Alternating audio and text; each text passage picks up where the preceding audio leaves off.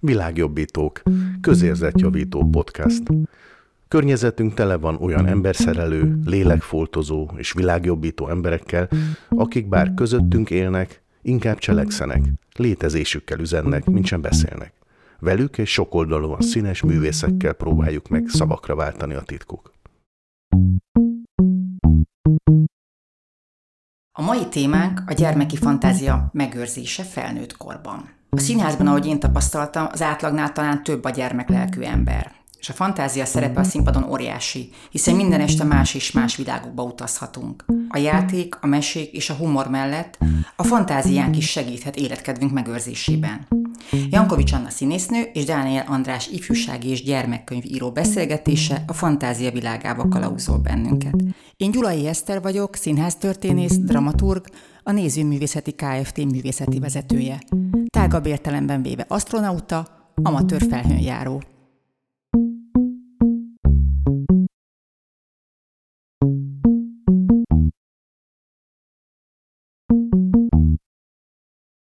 A valóság a lélek, az illúzió a világ.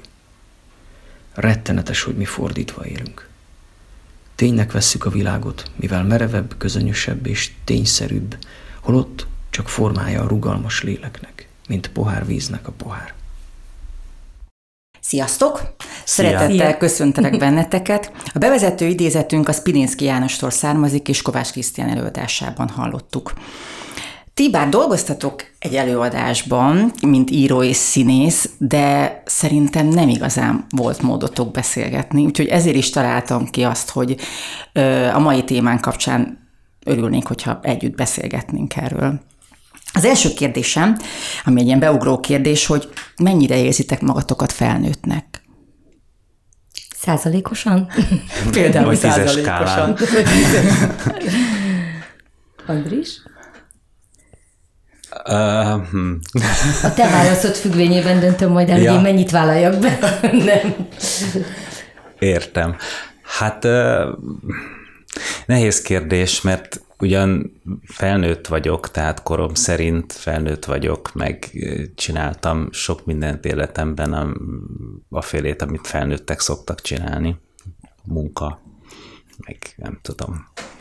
Mit szoktak még a felnőttek csinálni? Dolgoznak leginkább, meg foglalkozom olyan praktikus dolgokkal szükségszerűen, amivel felnőttek szoktak foglalkozni.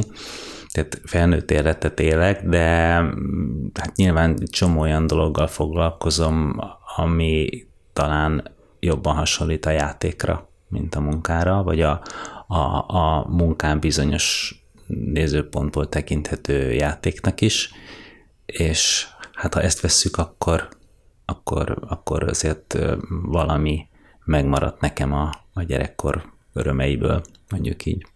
Használod azt a szót arra a tevékenységre, amit csinálsz, hogy dolgozol? Vagy inkább az, hogy írok, írsz, vagy rajzolsz, vagy... Szoktam használni, uh-huh. szoktam használni, mert azért ez is tud időnként munka jelleget ölteni, hiszen azért itt is vannak határidők, uh-huh. egy könyvet el kell készíteni bizonyos határidőig, tehát a, és, és, és a, akkor már azért időnként munkaformát ölt a, uh-huh. a dolog, amit csinálok. De szoktam a, a, a munka vagy dolgozás szót használni, de amikor ezt kimondom, akkor mindig egy picit elbizonytalanodom, hogy azért ez azért oké, okay, oké, okay, munka, de hát azért nem egészen úgy, ahogy ezt a munkát el szokták képzelni. Nálam ez a gyerekség, ez felnőttség kérdés ilyen kicsit ilyen ö, tudathasadásos állapot, hogy, hogy bizonyos helyzetekben így realizálom, hogy tényleg felnőtt vagyok, és még némi ezzel járó akár bölcsességet is vélek felfedezni, de különben pedig hát a gyermetek szóban van némi pejoratív, és ezért ezt nem is, nem is ezt használnám magamra, de nekem tényleg valahogy így nagyon beragadt az, hogy nagyon boldog, felszabadult gyerekkorom volt, és hogy számomra így az az ön, önazonosság, vagy, vagy egy olyan, és hogy ebből így nem engedek. És ez kicsit ilyen tudatosan is ö, ö, szinte már ilyen lázadásként a, a tényszerű, pont ez a tényszerűséget sem nagyon kedvelem. Ö, tehát, hogy ezt így, ezt így próbálom valahogy tudatosan megőrizni, de mondjuk az is sokat elárul, hogy 38 éves vagyok, és még mindig az ismerőseim többsége Annácskának hív. és egyébként néha elgondolkozom azon, hogy ez vajon hogy ebben van-e valami káros, vagy hogy ez egészséges-e, vagy hogy mennyivel kéne felnőttebbnek lennem bizonyos helyzetekben, de, de hogy én ezt így nem vagyok hajlandó elengedni. Ez jó, amit Anna mondta, hogy a, hogy a tapasztalataink, tehát az én tapasztalataim is felnőtt tapasztalatok, már csak az életkoromból adódóan is, de közben azt hiszem, hogy, hogy valamit megőriztem abból a képességből, ami a gyerekek sajátja, hogy rá tudnak nézni a világ dolgaira valami egészen furcsa szemszögből, meg rá tudnak csodálkozni még a világra.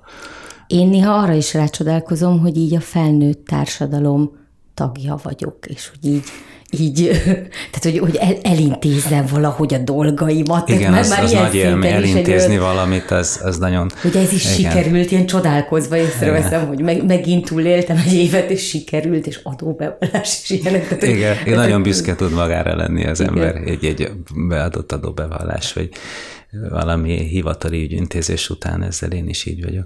Igen. Meg az ember rácsodálkozik úgy általában a felnőtt társadalomra időnként. Tehát így körbenéz, és azt mondja, hogy úristen, mi van itt? Hát meg a, arra nem, hogy, hogy engem is ilyennek látnak a gyerekek. Tehát, hogy, hogy ahogy én látom néha elrettenve felnőtt társainkat, és akkor néha belegondolok ilyen, amikor ilyen gyermeki állapotban mondjuk csak bambul valakit, és akkor így nézem, és az van bennem, hogy ó, most én is felnőttnek nézek ki kívülről és hogy közben meg nem azt érzem, ugye, amit is erről írtál is. Az Anna már behozta, és nagyon kíváncsi vagyok a te, te gyerekkorodra. Neked milyen gyerekkorod volt? Én egy belvárosi, nagyon lepukkadt bérházban nőttem föl. Ugyan van két fél testvérem, de ők sokkal idősebbek nálam legalábbis annyival idősebbek, hogy amikor én kisgyerek voltam, akkor velem nem, már nem nagyon tudtak mit kezdeni, meg már olyan kirepülőben is voltak otthonról, úgyhogy én igazából én egyként nőttem föl, hiába van két testvérem, és ebből következően elég sokat voltam, vagy játszottam egyedül, úgyhogy Úgyhogy meg gyerek, tehát az, hogy kitalálok történeteket magamnak, és akkor azt eljátszom, az, az, az, az, az úgy meghatározta a gyerekkoromat, ez, a, ez az élmény. Volt egy erkélyünk, és akkor egy elég nagy erkély, úgyhogy a gyerekkoromnak egy jó részét azon az erkélyen töltöttem, és ott zajlottak mindenféle kalandos dolgok, hol a vadnyugaton, hol valami lovakkori történet, úgyhogy Úgyhogy ez, ez, ez a valami meghatározó, akkor, akkor ez mindenképpen. Sok könyv volt, meg, meg, meg tágtér arra, hogy, hogy egymagam legyek mindenféle lény, meg szereplő. Cowboy, meg királyfi, meg lovag, meg, meg bármi. És a, a, a szüleidből jött valami ö, olyan inspiráció, hogy akár művészi vonalról, vagy, vagy ezt a fantázia játék dolgot ők erősítették, vagy ők teljesen racionális beállítottságúak? Nem, ilyen szempontból szerencsém volt, mert a családban jelen volt a művészet elég erősen. Nagyapám író volt, mm. apám is, amellett, hogy pszichológus verseket írt, meg prózát is, tehát hogy ez meghatározta azt, hogy a, a baráti körükben is elég sok uh, irodalommal, művészettel foglalkozó ember volt, tehát ez nálunk így jelen volt. Épp ezért nem, nem uh, volt kétségbejtő a számukra, hogy a, a gyerekük így a művészetek iránt kezd el érdeklődni egy idő után. Tehát nálunk nem hangzott el az a ismert mondat, hogy na jó, de miből fogsz élni? Aha. És az írás vagy a rajzolás volt, ami először így, vagy először csak gondolati szinten? Hát először rajzok. nyilván uh-huh. a mhm. rajzolás, mert azt előbb tudtam, mint írni. De nem, nem most úgy értem, de ettől függetlenül lehet, hogy a rajzokban még nem felfedezhető az a fantázia világ, ami később az írásban egy sokkal pregnánsabban tetten érhető. Ez így fokozatosan alakult ki, tehát a gyerekkori rajzaimat nézve, mert elég sok gyerekkori rajzom megmaradt a nagymamámnak és édesanyámnak hála. Ezek között nagyon sok olyan rajz van, amit bár milyen gyerek rajzolhatna, tehát nem tudom, nagyon sok ilyen hajócsaták, meg, meg ott is ez a, vagy a cowboy indián vonal, ez elég, elég erősen megvolt, mert nyilván abban az időben a tévében gyakran lehetett látni indiános filmeket, meg, meg Vinetú és társai. Vinetú és társai, igen. Meg igen, nyomozós, ezek Arzen Lupin. meg Zorro, Zorro az egy nagyon fontos figura volt számomra. Egyszer külföldi rokonoktól kaptam egy komplett Zorro felszerelést, kalapostól, állarcostól, köpenyestől, kardostól, és még fénykép is készült rólam, és órákig tudtam a lakásban rohangálni, mint Zorro, felszabadítva a szegényeket. És, és nagy zébetüket karcoltál mindenhova? Vagy? Szerencsére nem. Az, az már lett volna egy-két szava a szüleimnek. A róla tudom biztosan, hogy neked is hasonló ilyen fantáziavilágban volt a gyerekkorod, és neked erre hogy, ez hogy, hogy viszonyultak a szüleid egyrésztről, meg hogy tudsz valami konkrét történetet ezzel kapcsolatban elmesélni? Én, én vidéken nőttem fel, és mi a város szélén laktunk a vasút mellett a Balatonnal szemben helyen, és ott már ilyen uh, ha ez egy szó, az egy létező szó. Létező. Igen? A ginja az egy hivatalos. Szerintem minden szó létezik, Volt nem létező így az szavak is. végén, és, és akkor ott teljesen, nekem van egy bátyám is, meg egy öcsém is, és mi ott teljesen így fizikailag is kiélhettük magunkat ilyen szempontból, és igen, nekem ezt már így a szüleim mesélték, hogy én három évesen kijelentettem, hogy színésznő leszek, ilyen megkérdőjelezhetetlenül, holott nem is hiszem, hogy nagyon tudhattam, hogy az mi pontosan. Amúgy már az úgy árulkodó volt, hogy a bátyám például ő két és fél éves koráig nem szólalt meg egyáltalán, akkor az volt az első szava, hogy transportbetonkeverő, tehát hogy ezt így meggondolta és kimondta. Erős kezdés. Igen. Én viszont már állítólag egy évesen mondatokba beszéltem, és folyamatosan, tehát hogy nagyon intenzíven ö, kommunikáltam már gyerekként is, és sajnos maradt is egy ilyen beszédkényszerem, hogy bármikor, bármiről, bármeddig tudok beszélni, ami néha szórakoztató, de néha fárasztó. És, és ott, tehát igen, de szerintem ez, ez mindenkivel így van, gondolom, hogy abban az életkorban így, így mindenfélét játszik mi is a, a piacozástól, de én az öcsémet is beölt, nekem nem zorró volt, hanem Sisi és Anne a meghatározó gyerekkori idoljaim, és az öcsémet be is öltöztettem herceg kisasszonynak, hullahop karikából csináltunk krinolint, és abban vonultunk a kertben, és nem tudom, és aztán a színházhoz, vagy ez a színésznő leszeket, ezt én valóra is váltottam, már ilyen 8-10 éves koromban elkezdtem ö, írni, darabokat, rettenetesek, így utólag természetesen, karácsonyra és húsvétra, tehát, hogy így rámentem az ünnepekre. Én magam voltam a főszereplő, a rendező és az író, és a környékbeli két utcából összeszedett gyerekekkel ezt így bepróbáltuk egy hét alatt a mi házunkban, és aztán a szülőknek 100 forintot kellett fizetni, hogy megnézhessék ezt a díszelőadást, és, és akkor e, e, ez, ez volt egy ilyen dolog, de arra emlékszem, hogy már az oviban így, ha valaki nem tudom, izgult, és nem mondta el a versét, akkor én így kipattantam, és hogy számomra ilyen megkérdőjelezhetetlen volt, hogy én vagyok a világ közepe, nagyon sokára esett le, hogy ez nem így van. Tehát, hogy ez már a felnőttség első stációja. Tehát, hogy nekem egy nagyon védett ö, tényleg ilyen burokban nőttem fel ilyen szempontból, és ezért nagyon sokáig így szabad, szabad lehettem, és lehet, hogy ezért is mondok le róla olyan nehezen erről a szabadságról. Szóval aztán nagyon büszke voltam, hogy az óvodában én voltam a Grimmesében a legkisebb király kisasszony, és tehát, hogy, hogy így, így sokáig töretlenül haladt előre a pályám, egészen az első színművészet is felvételig, de hogy én azt gondoltam, hogy nekem ez egy ilyen egyenes út, és hogy így mindenki engem vár. Tehát, hogy, hogy, hogy így azt várják, hogy jöjjek fel Pestre, és akkor így kezdődjön el az élet. Úgyhogy, úgyhogy igen, ez a játék. De egyébként nekem még egy ilyen meghatározó ö, emlékem van, ami aztán arra is indított, hogy végül is ebből írjam később a szakdolgozatomat a színművészetén, amikor húsz év múlva felvettek.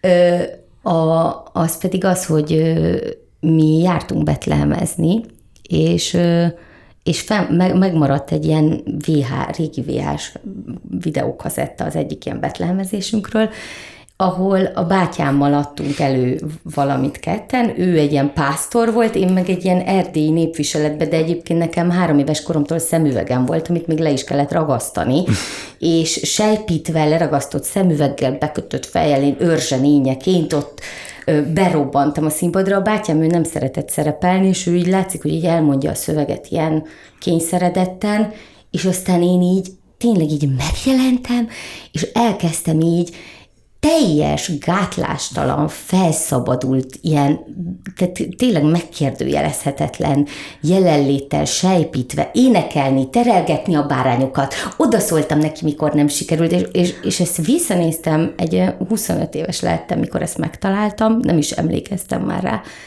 és így annyira megdöbbentem, mert ö, ö, azt nézt, akkor már színész voltam, ö, és azt néztem, hogy, hogy ki ez a csodálatos, fantasztikus lény, aki ilyen felszabadult, és ilyen önazonos, és hogy, és hogy egyrészt így, így magánemberként is irigykedve néztem, de színészként is azt néztem, hogy na így kéne bemenni a színpadra, és akkor ez már fél siker, ez a, ez a fajta felszabadult, végtelen életöröm.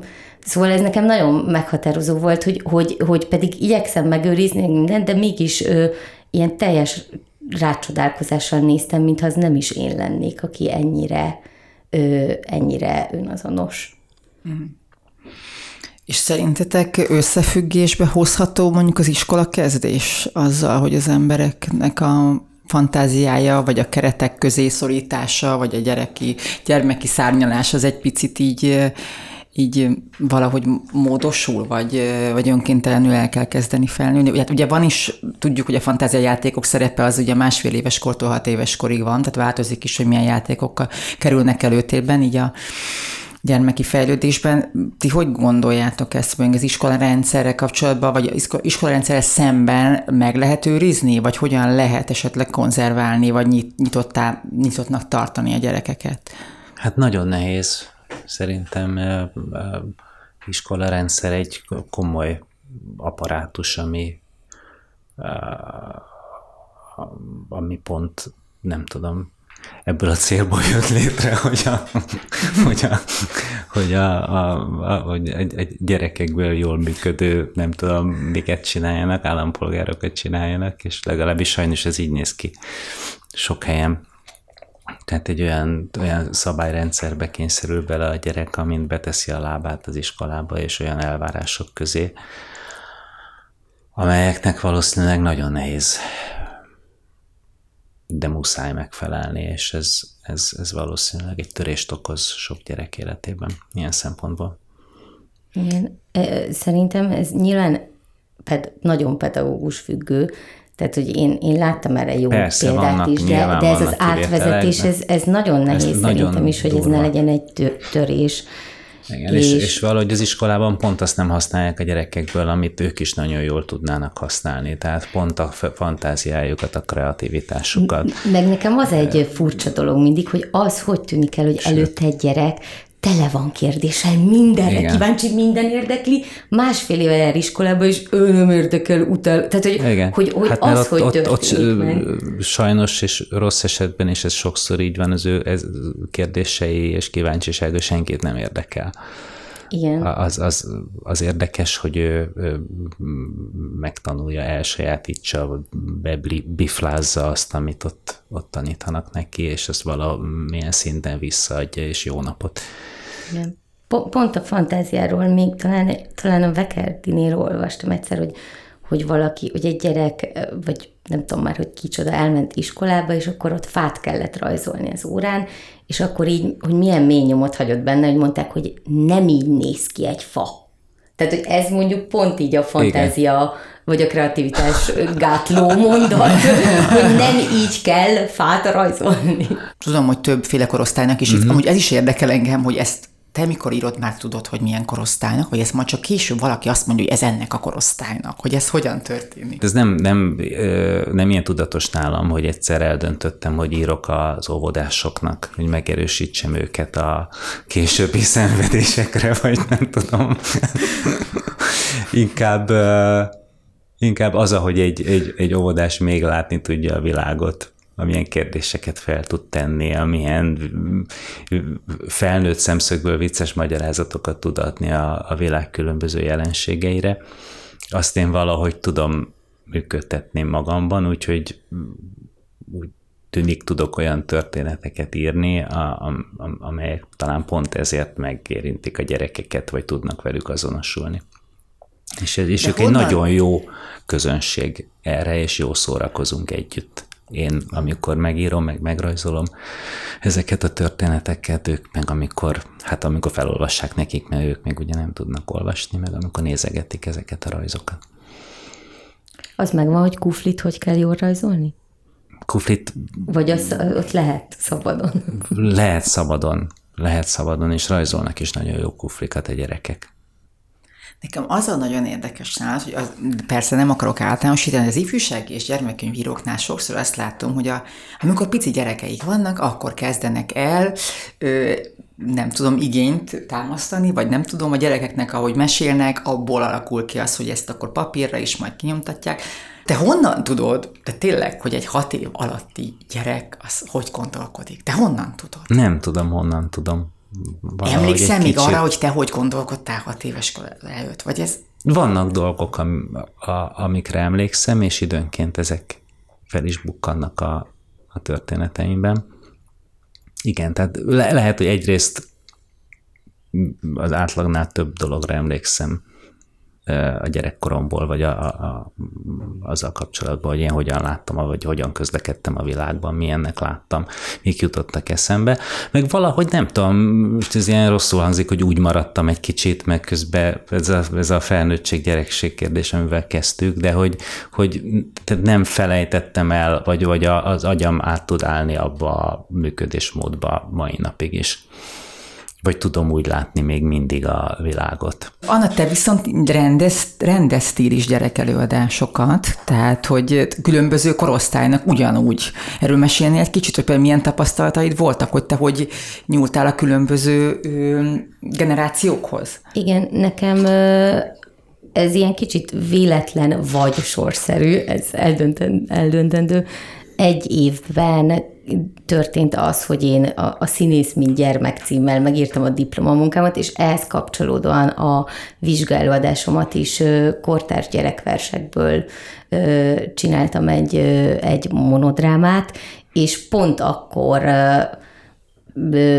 kértek fel Szolnokon, ahol akkor dolgoztam, egy gyerekdarab megrendezésére, amit így nem is értettem, hogy én ehhez hogy jövök először, de hogy így mondták, hogy te olyan kreatív vagy, meg olyan játékos, úgyhogy, és, és ez egy interaktív gyerekelőadás volt kicsiknek, és akkor kitalálták a színházban, hogy jaj, a babaszínház mostanában olyan divat, úgyhogy egy babaszínházi előadást is kéne mellé csinálni.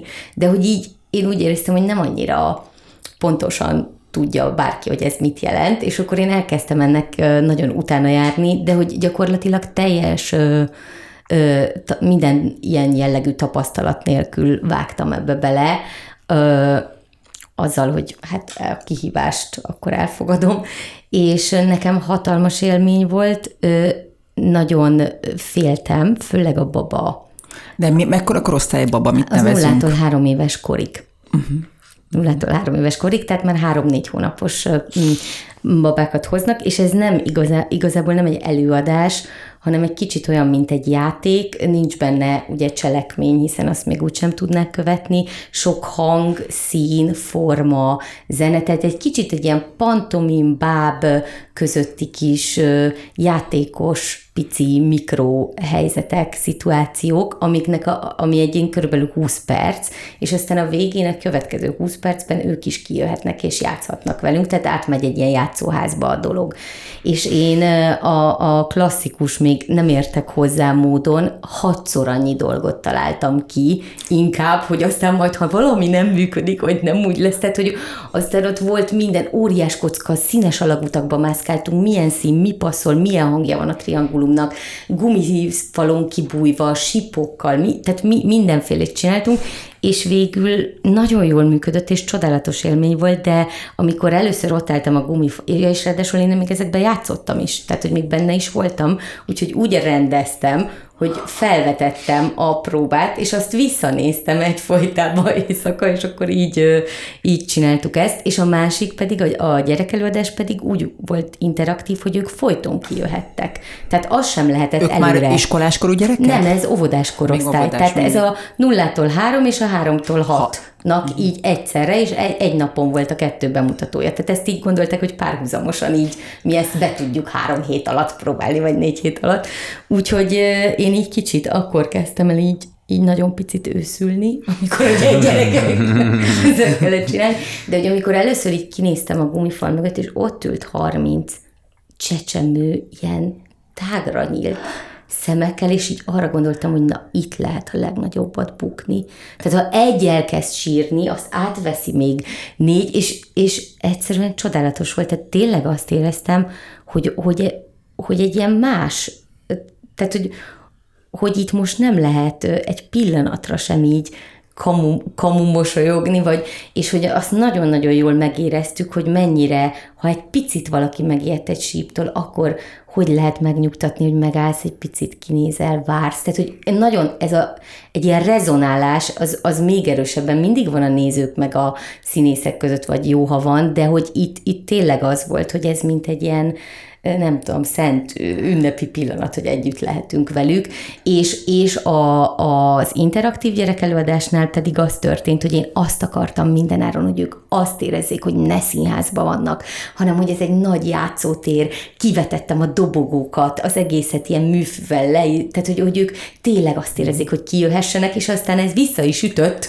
mert tényleg azt érezték, és hogy volt olyan, hogy ezt is meg kellett tanulnunk kezelni, hogy egyszerűen legyőztek minket. Tehát az elején még alig mertek jelentkezni, aztán rájöttek, hogy jó, itt ki lehet jönni, és akkor a végén volt hogy egyszer elkezdtek dobogni, és így kijöttek már akkor is, amikor nem is hívtuk őket, mert annyira hmm. felszabadultak. Úgyhogy aztán ennek a technikai dolgait azt így meg kellett tanulni kezelni. És akkor ezután viszont így folyamatosan minden évben kaptam egy-egy ilyen feladatot, és akkor már rendeztem nagy színpadon süsű a sárkány bábokkal, és tehát, hogy aztán, aztán mondjuk olyan hat, hat gyerek előadást csináltam, és már tényleg ennek így egy picit megtanultam tapasztalati, tapasztalati úton a technikai dolgait is, meg az, ami nagyon érdekes, hogy melyik korosztálynál mi működik azt annyira le lehet szűrni, hogy a kicsiknél még tényleg mennyivel fontosabban a szövegnél a, a cselekményesség, meg az akciók, és aztán a nagyobbak meg már a szövegpoénokat jobban veszik. Szóval én nagyon hálás vagyok, hogy ez a dolog így be, bejött az életembe, mert ö, fantasztikusan ö, a legőszintébb közönség, és a legviccesebb is. Tehát, hogy nagyon jól szoktunk szórakozni mi is az előadások közben. Felénél tartunk a beszélgetésnek, hallgassunk meg egy másik idézetet.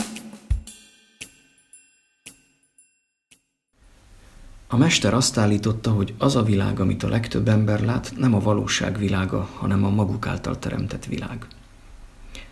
Amikor egy tudós jött, hogy ezért vitába szálljon vele, a mester két botot helyezett a földre T alakban.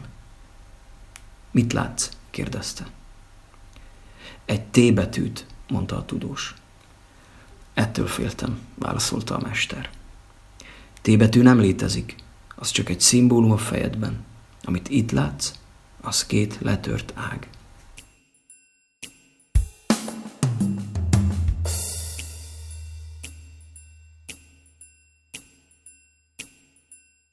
A második részben most arra gondoltam, hogy egy picit a, a képek felé is menjünk, hiszen Andis, te azért ö, grafikusként is és illusztrátorként is dolgozol, és ö, ö, hogy jött ez neked? Tehát először, én nem ismerem pontosan a, a karrieredet ebből a szempontból, hogy te képzőművészként alkottál, és utána kezdtél el írni, vagy a saját szövegedet kezdted el illusztrálni, párhuzamosan történt?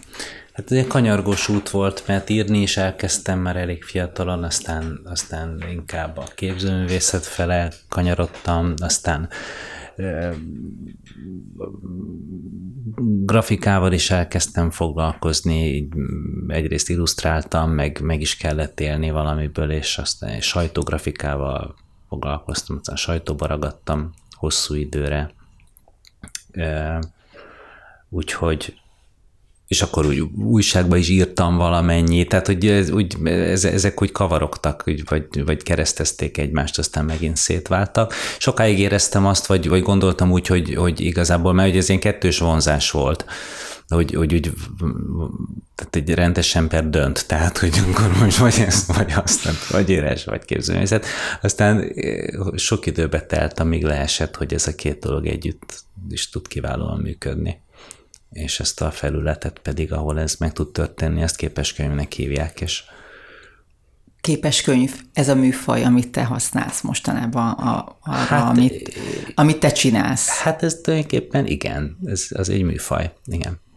Hát igen, mert nagyon speciális viszonyban van a kép a szöveggel, tehát igen, ezt mondhatjuk, igen, hogy nem igen. átlagos annyira. Igen, az, tehát hogy... nem illusztrált könyv, tehát a picture book, tehát ahol, ahol a szöveg és a kép az, az összefügg, szorosan összefügg, és, és együtt játszik, és együtt ad ki valami mm. egészet. Mm.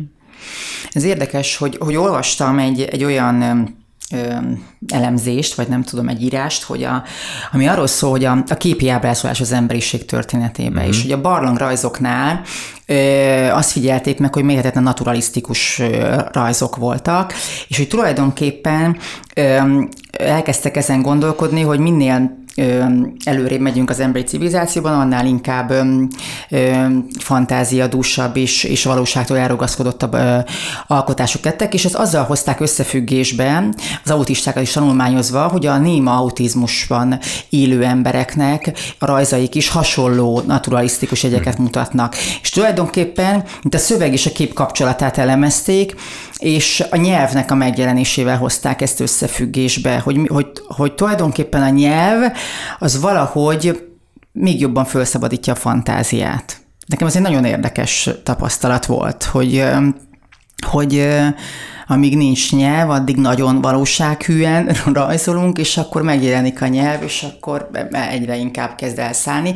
És ezt csak azért is azért mondom, mert a te illusztrációidnál érzem azt, van egy-két ilyen illusztrátor még, akit én ismerek, hogy, hogy nem megkötik a képek sem a gyermeki fantáziát, hanem valahogy így nyitni próbálják. Ezt jól érzem, ezt a szándékot? Igen, igen, hát szerintem a jó illusztrációnak ez a dolga. Tehát mivel egy gyerek elképzelni bármit remekül el tud, tehát ha elolvasnak neki egy mesét, akkor azt látja a fejében. Ha innen nézzük, akkor akkor, akkor egy, az illusztráció funkciója azért kérdéses. Legalábbis az olyan illusztrációnak, ami, ami nem tesz más, mint egy az egybe leköveti a, a, a történetet. Tehát jön a piroska az erdőbe a kiskosárral, és a képen azt látjuk, hogy jön piroska az erdőben a kiskosárral. Oké, okay, tehát hogy én, én úgy gondolom, hogy ennél, ennél sokkal izgalmasabban is meg lehet közelíteni ezt Tehát, a, hogy a kép nem mindig, tehát, hogy aha, nem mindig köti meg az ember, a Nem köti meg, a hanem a, az illusztráció egyrészt kommentár is lehet, meg, meg kérdéseket is föltehet a szöveggel kapcsolatban, meg tovább is gondolhatja azt, meg szóval inkább az a, az a dolga szerintem, hogy ilyen kapukat nyisson a, kapukat nyisson a, a, a, a gyerek képzeletének. Tehát, hogy ott, ott, ott még a szöveg mögött, tehát a leírt szavak mögött még sok minden lehet. Uh-huh. Érdemes, érdemes tovább gondolni, ah. vele tovább képzelni azt, ami le van írva. De például van olyan, hogy előbugrik be neked egy kép, mint, mint történet, mint egy szöveg? Um, nem érdekes módon nekem általában mindig a szöveg felől Aha. jönnek az ötletek, tehát és mindig is a szöveg van meg előbb, és utána jön az illusztráció. De olyan van, tehát hogyha, de olyan van, hogy egy kép, de nem, tehát olyan is van, hogy, hogy, hogy egy képes könyv ötlete, tehát vizuális ötlete jut az eszembe. Egy koncepció, és akkor ahhoz keresek történetet, olyan mm. is van. De azért többségében általában szövegek jutnak először eszembe. De hogyha képes könyv szövegét írom, ahol, ahol, mm, ahol a, a kép és a szöveg nem egymás mellett fut párhuzamosan, hanem összekapcsolódik, egymást kiegészíti, néha a szöveg mond el valamit, néha csak az illusztráció mond el valamit, akkor már úgy írom a szöveget, hogy közben elképzelem azt, hogy ez hogy fog kinézni a könyvbe, és sokszor vázlatokat is csinálok, tehát ott, ott már fejben már rajzolok. Uh-huh. Emlékszel arra a pillanat, amikor a kuflik eszedbe jutottak? A, a kufli az egy, kuflik egy, egy, a pillanatra nem emlékszem, de azt tudom, hogy egy firkából lett ez az egész, mert sokat firkálok, és, és akkor egyszer rajzoltam egy ilyen kukac-szerű valamit.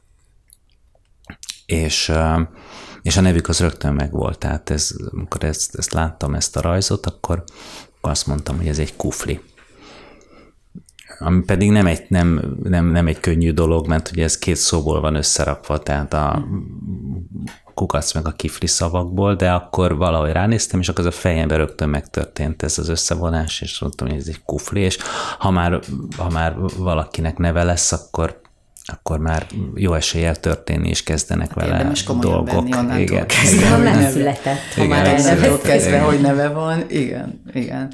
Meg ez nekem érdekes volt, amikor egyszer mesélted, hogy itt az íróasztalod, úgy képzelem, tele van ilyen kis firkákkal, és akkor ez azok életre, életre kelnek. Kicsit vár, várakoznak egy ideig, vagy van, amikor nem is olyan sokáig, és akkor úgy elkezded őket így nézegetni, hogy akkor most barátkozzunk, és akkor így jönnek a történeteid. Igen, igen. A firka az nagyon fontos. A és én meg sokat firkálok és a, a, a, a, a, sok, sok váratlan helyre el tud jutni az ember a firkák segítségével. Hát meg hát a gyerekfejlődésben is, hát a firkáknak kulcs szerepe van az önkifejezésben, tehát akkor ebbe te bennem így módon, akkor az első kérdésemre visszatérve lehet, hogy még a gyerekség. Hát még ebben a gyerekfejlődési még... szakaszban vagyok, igyekszem még minél többet firkálni. Igen, igen, igen. Anna, már többször emlegetted ezt a diplomamunkádat, Színész, mint gyermek címmel. Igen, és ez egy kutató munka is megelőzte, gondolom ez, saját tapasztalataidon túl. Valami nagy felismerésre jutottál? Azt érzed, hogy a színészetben alapvetően a gyermekségnek a megőrzése az egy kulcs, vagy, miért, vagy mire jöttél rá? Mi, miről szólt ez a diplomamunka? Ö, igen, amit mondtam, hogy ez a betlemes felvétel, tehát igazából ez a felismerés, hogy, hogy tényleg tehát nekem egy ilyen nagyon egyszerű gondolat volt a fejemben, hogy a gyermekség számomra az önazonosság, és hogy az önazonosság mennyire fontos a, a, a színészethez, illetve az a paradoxon, hogy, hogy, hogy a gyerek képes arra, hogy annyira jelen pillanatban olyan hihetetlen átéléssel csináljon bármit egyrészt, másrészt, ami szintén a színészeknél egy technikai dolog is, hogy például ahogy a gyerek tud, gyerekek tudnak váltani egyik állapotból a másikra, hát irigylésre méltó. Tehát tulajdonképpen amilyen hittel a gyerekek játszanak, tehát úgy, úgy kell, csak hogy az, az, a, az maga a paradoxon, hogy ugye színészként neked tudatosan kell megőrizni, mert ezt már egyébként számtalanszor leírták, elmondták, hogy a művészet és a gyermekség kapcsolata. Tehát, hogy én először azt hittem, hogy ezt én találtam ki, aztán rájöttem, hogy erről mindenki mindenhol írt már, akkor az, de hogy mégis olyan megfoghatatlan, de, de hogy ez a nehézség benne, hogy, hogy ez érdekelt nagyon, hogy hogyan lehet tudatosan felszabadultnak lenni, vagy tudatosan megőrizni azt a, azt a pillanatban levést. Tehát, hogy úgy legyél a pillanatban teljes átéléssel, és most hidd el, hogy ez itt most először történik meg veled, hogy közben figyelsz a kellékekre, közben tudod, hogy színpadon vagy, tudod, hogy jön egy zene. Tehát, hogy ez egy nagyon nagy ilyen, ilyen paradoxon, amit, amit ha már, és nekem volt is egy ilyen, hogy én nem szerettem az ilyen nagyon technikás, tehát amik most nem azt mondom, hogy a technikás színészeket, de hogy, de hogy volt egy ilyen félelmem, hogy mikor már így nagyon rutinos leszek, akkor ez így el fog múlni. Tehát, hogy, hogy valahogy az hogy lehet úgy megőriz, megőrizni, hogy, hogy már az ember tud technikailag dolgokat, meg tudja, hogy mit, hogy kell megcsinálni, és Mi az a mégis... technika? Most csak hogy a hallgatóknak mondjuk, mert nem biztos, hogy mindenki tudja, hogy milyen, milyen színész technikai dolgok vannak. Most mire gondolsz, hogy pontosan milyen hangsúlyjal mondasz egy mondatot? Hát vagy? akár vannak ezek az ilyen klasszikus, de én ezeket nem, mondom, nem, nem annyira szeretem, ez a hangfő, poéle, hogy kell mondani, szünet, ritmus. Tehát, hogy, hogy hmm. van egy olyan, amikor már úgy, úgy bizonyos dolgokat, vagy hogy hogy helyezkedj, vagy, tehát nem tudom, amikor ezek így át, átveszik a, tehát hogy, hogy az, az tényleg nagyon nehéz vagy izgalmas, hogy mindig ugyanúgy, ahogy a gyerek is tényleg azonnal elfelejti a játékot, és egy újba belekezd, hogy, hogy itt is mindenhol előről kell kezdeni, és mindenhol, meg nekem még az volt az érzésem, hogy tényleg a gyerek olyan, mint egy tiszta lap, és hogy minden egyes szerephez vagy feladathoz úgy kéne odállni, hogy így letörölni minden mocskot, meg tapasztalatot, meg tudást, és egy hmm. ilyen teljes új tiszta lappal, friss szemlélettel, nyitottsággal, rácsodálkozással, tehát, hogy, és, és amikor meg maga ez is még eszembe jutott, hogy, hogy ez a megyek játszani, ugye színészek gyakran ezt mondják, tényleg a dolgozni, nekem is volt ez egy dilemma, hogy, hogy mikor úgy érzem, hogy dolgozom, akkor baj van, mert hogy ez tulajdonképpen játék, és hogy milyen csodálatos dolog, tehát én emlékszem, milyen euforikus volt, amikor az első statisztálásomért megkaptam a 2000 forintos gázsit, hogy én most komolyan valaki ezért fizetett nekem hogy én játszhatok. Mm-hmm. Tehát, hogy ez, ez így nagyon sokáig tartott, hogy, hogy ez, ezt így felfogjam, hogy, és most is azt gondolom, hogy nagyon-nagyon szerencsések vagyunk, hogy, hogy olyan hivatásunk lehet, vagy olyan dologból élhetünk, ami közben a mi egyrészt fejlődésünket és szórakoztatásunkat és kreativitásunkat igényli, vagy ezt használhatjuk benne. Úgyhogy szerintem nagyon sok minden, és hogy a gyereknek, tehát visszatérve erre, hogy megyek játszani, és hogy a játék mint munka, hogy a gyereknek is a játék a fő tevékenysége, tehát az az, amit csinál, és, és ezt hasonlítottam tulajdonképpen össze, hogy, hogy mennyi mindent tanulhatunk ö, a, a, abból, ahogy a gyerekek amilyen ö, mély, el, el, elszánt komolysággal tudnak játszani, uh-huh. az, azt, ö, azt milyen, abból milyen jó valamit átemelni, illetve megőrizni azt, hogy nekem ami még így érdekes volt, hogy a gyerek lélek az még ilyen flexibilis, tehát hogy még, még nem ö, ö, csontosodott vagy keményedett meg, és hogy ezt, ezt egy nagyon fájdalmas dolog is megőrizni felnőttként, hogy én hagyjam ilyennek a lelkemet, mert ha meg így nagyon lezárom, meg így bevédem mindenhonnan, akkor nem biztos, hogy ezt így elő tudom hozni, ezt a rugalmasságot, és hogy, hogy ez ugyanakkor kiszolgáltatottá is tesz, amit meg be kell szerintem vállalni több mindent is említettél, ami most beindított, de eddig mi beszélgettünk már másodásokban akár a játék szerepéről, meg a humorról is, és például mind a kettőnél arra jut, jutottunk a beszélgető társaimmal, hogy nehéz ezekről egyrészt beszélgetni, hogy a beszélgetésről is például beszélgetünk, Igen. hogy hogy kéne jól beszélgetni, de hogy ahogy egy humortalan embernek sem tudod elmagyarázni szerintem azt, hogy, hogy miért nincs humora, vagy hogy legyen humora. Szerintetek például a fantáziát, az, az tanítható, vagy meg lehet tanulni most, vagy hogyan lehet fejleszteni a fantáziát mondjuk felnőtt korban? Erről mit gondoltok? A, a, azok a gátlások, amik, amik ilyen téren a legtöbb felnőttben benne vannak, azok nyilván oldhatók, és erről lehet, hogy, hogy inkább Anna tudna beszélni, mert hiszen a, a színjátszást használják terápiás célból nagyon is, és ott azt hiszem, ha jól képzelem, ott pont arról van szó, hogy képzelt szituációkban kerülünk bele, és ott szerepet játszunk, de mégis a saját életünk problémáit rakjuk ki ennek során, tehát ez, ez valamennyire kinyithatók az emberek.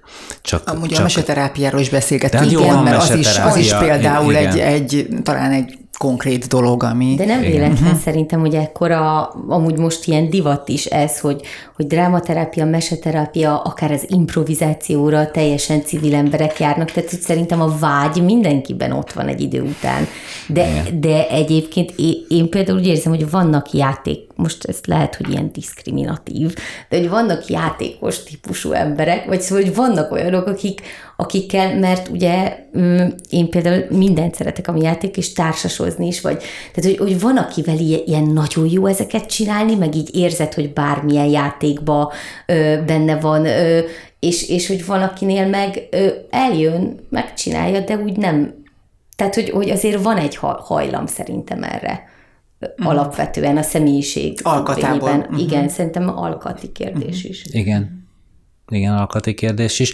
Ugyanakkor azt nézzük, hogy, hogy a, pont a szerepjátékok, ezek a társas játékok, ezek, ezeknek mekkora divatja van mostanában egyre inkább, főleg a fiatalok fiatalabbak körében, tehát így összejönnek szerepjátékozni, és órákat, napokat eltöltenek egy-egy ilyen sztorival. Az azt mutatja, hogy azért, azért ez ott van, tehát a játékosság azért ott van a ott van az emberekben, hát sokaknak olyan az élete, vagy a, vagy a neveltetése, vagy nem tudom, hogy, hogy az ebben rejlő kockázatot, mert amikor, amikor egy ilyen terepre lépsz, akkor ott, ott, ott, ott ott azért számtalan kockázat rejlik. Ezt, ezt sokan nem vállalják. A munkátokon kívül, ami, ami nagyon összefüggés van a fantáziával, így a civil helyzetekben szoktátok használni? Mondjuk egy busz megállóban embereket nézegetni és, és gondolkodni, hogy vajon honnan Persze. jön és mit csinál? Szoktatok Persze, ezzel? állandóan. Én, én állandóan ezt csinálom. Tehát már gyerekkorom óta. Belelátsz is... történeteket emberekbe?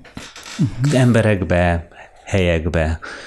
Én nagyon szeretek sétálni például, meg tehát úgy, úgy nézelődni, uh-huh. úgy lenni, vagy akár csak leülni valahova, és, és nézni, hogy mi van, figyelni az embereket, de akár egy busz megállóban is, vagy egy pályaudvaron, és hát nagyon-nagyon izgi. És tényleg az ember akkor elkezd fantáziálni, hogy ki lehet ez, honnan jön, vagy, vagy elkapni, beszél az a legjobb, amikor beszélgetésekbe belehallgatok, Igen. és akkor ez hihetetlen szórakoztató. Úgyhogy nem tudom, hogy a két ember honnan jön, mi közük van egymáshoz, most találkoztak először, vagy éppen rokonok, vagy barátok, vagy nem tudom, munkatársak, és és akkor a, a beszélgetésből kezd kirajzolódni valami, a világuk, meg a kapcsolatuk, és... Az első és, randikat nagyon vagy, észre lehet venni, te igen, na jó, hát első randikon gyakran viszonylag keveset is beszél. Igen. Úgyhogy igen, meg, meg, meg helyek is, meg szóval engem nagyon-nagyon-nagyon izgat a világ csak az, hogy eljutok A-ból B-be, akár egy olyan útvonalon, ahol már ezerszer jártam, akkor is, akkor is fölfigyelek még újabb és újabb érdekes dolgokra, meg, meg nem tudom, feliratok, imádom a feliratokat, tele van a telefonom ilyen feliratokkal, mert bolt feliratok, reklámok, nem tudom. Én is Micsoda, és akkor az rögtön fölírom, mert persze ezeket képtelenség még jegyezni, és és gyűjtöm ezeket, és van, hogy fel is használom egyébként szövegeknél ezeket a tényleg néha teljesen szürreális és elképesztő szövegeket, amikkel a városban tud találkozni az ember. Emlékszel valami konkrétan meg... például ilyenre? Akár egy szóra csak, vagy összetételre, amit valahol így hallottál, vagy jött szembe, és annyira megragadt, hogy ezt úgy beépítetted? Most egy konkrét eszembe jut az első könyvemben, a Matéld és Margarétában van egy, egy olyan helyzet, hogy valamit be akarnak szerezni a főszereplők, két boszorkány, és, és az egyik az elmegy az egyszer boltba, a másik meg a hol nem boltba. És, és ez, ez onnan jött, hogy álltam a körúton, és akkor egyszer csak tátott szájjal bámultam rá egy, egy kirakat portájára, ami fölé az volt kiírva, hogy, hogy egyszer volt. Most mi az egyszer volt, ez, ez, ez micsoda? És akkor egyet arrébb léptem, és akkor láttam, hogy ja, hogy vegyszer volt. Csak a... Eltak, letakarta valami, eltakarta a V betűt.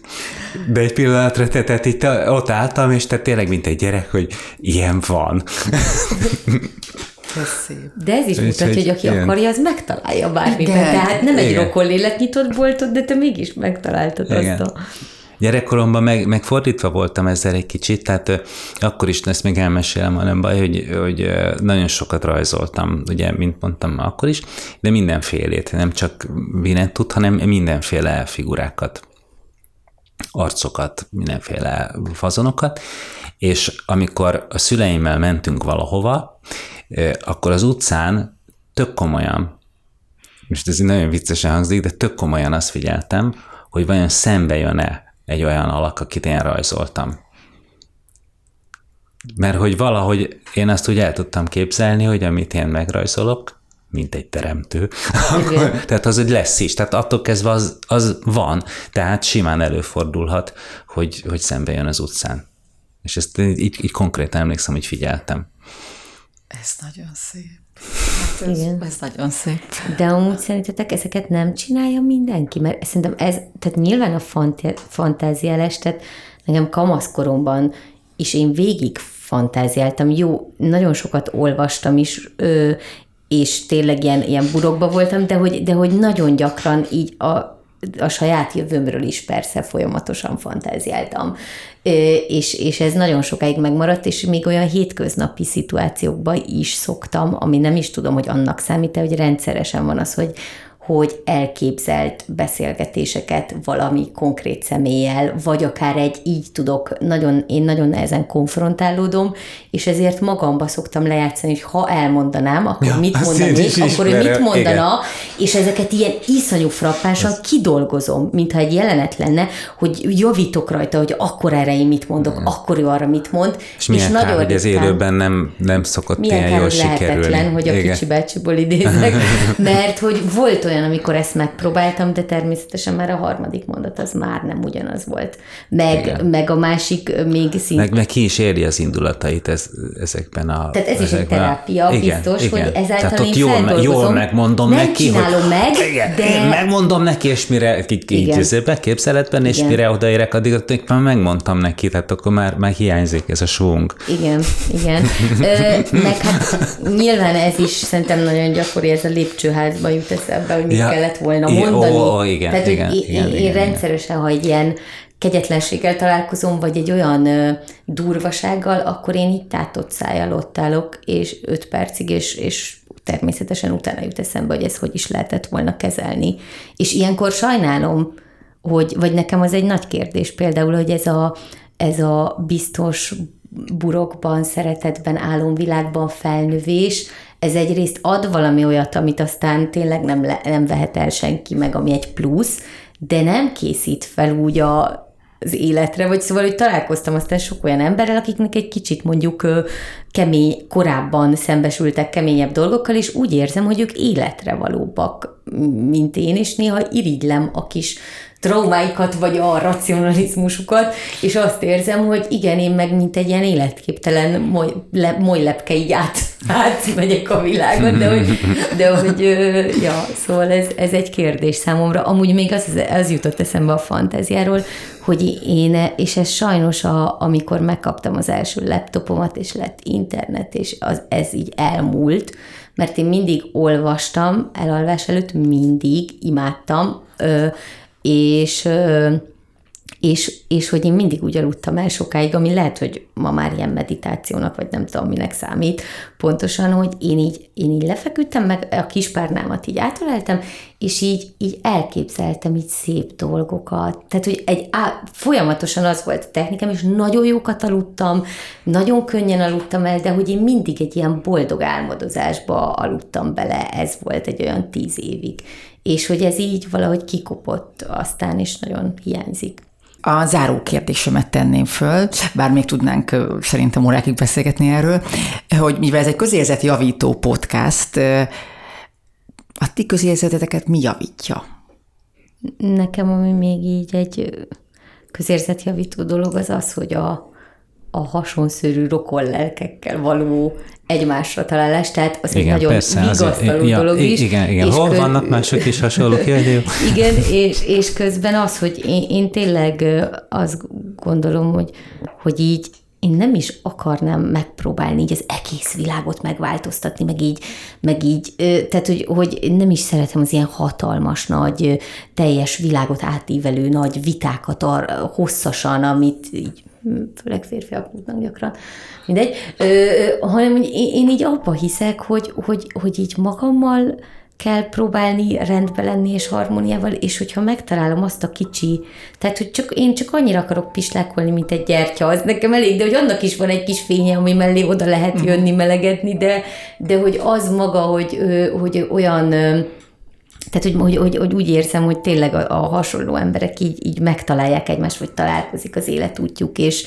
és ezáltal van egy, mégis ez a védett, lehet, hogy ez a védett közeg, amire mindig vágyom, így, így megmarad, és ez így tud egy picit tágulni. Ez nekem nagyon javítja a közérzetemet az esetek nagy részében. Köszönöm szépen nektek, hogy itt voltatok. Köszönjük. Köszönjük szépen.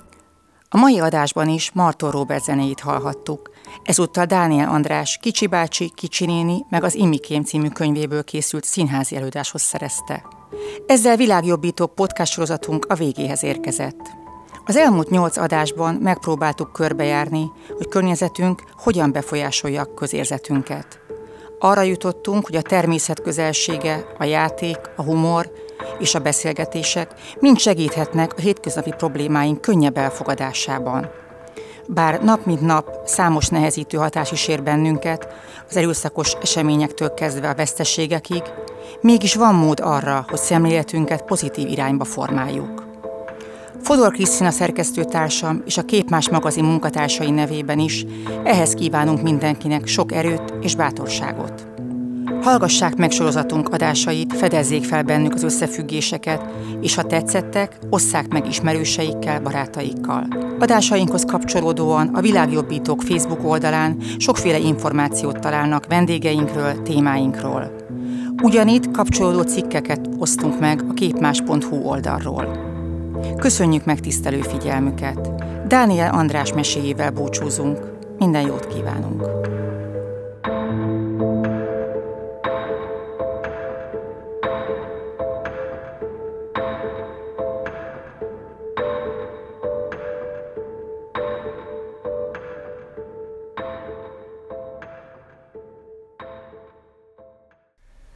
Egy valamit nem szeretek. Sietni. Szólalt meg egy augusztusi délutánon Kicsi bácsi. Itt van például a nyár, amilyen hirtelen jön egy napon, és ez akárhogy is nézzük, korán sem egy távoli nap, ugyanolyan váratlanul, akár a sürgős dolga támadt volna, odébb áll innét.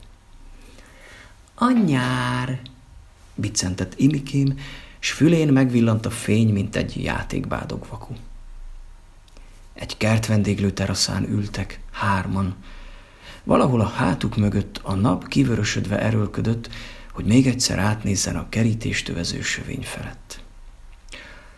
Amikor jön, mondta kicsi bácsi, mármint a nyár, hát csak leülök, s megvárom, míg ideér. Mert ugye egyszer ideér, pottyantott egy kocka cukrot kávéjába kicsi néni. Amikor meg menni készül, folytatta kicsi bácsi, mint például most is, akkor meg már minek kapkodni? Legalábbis szerintem.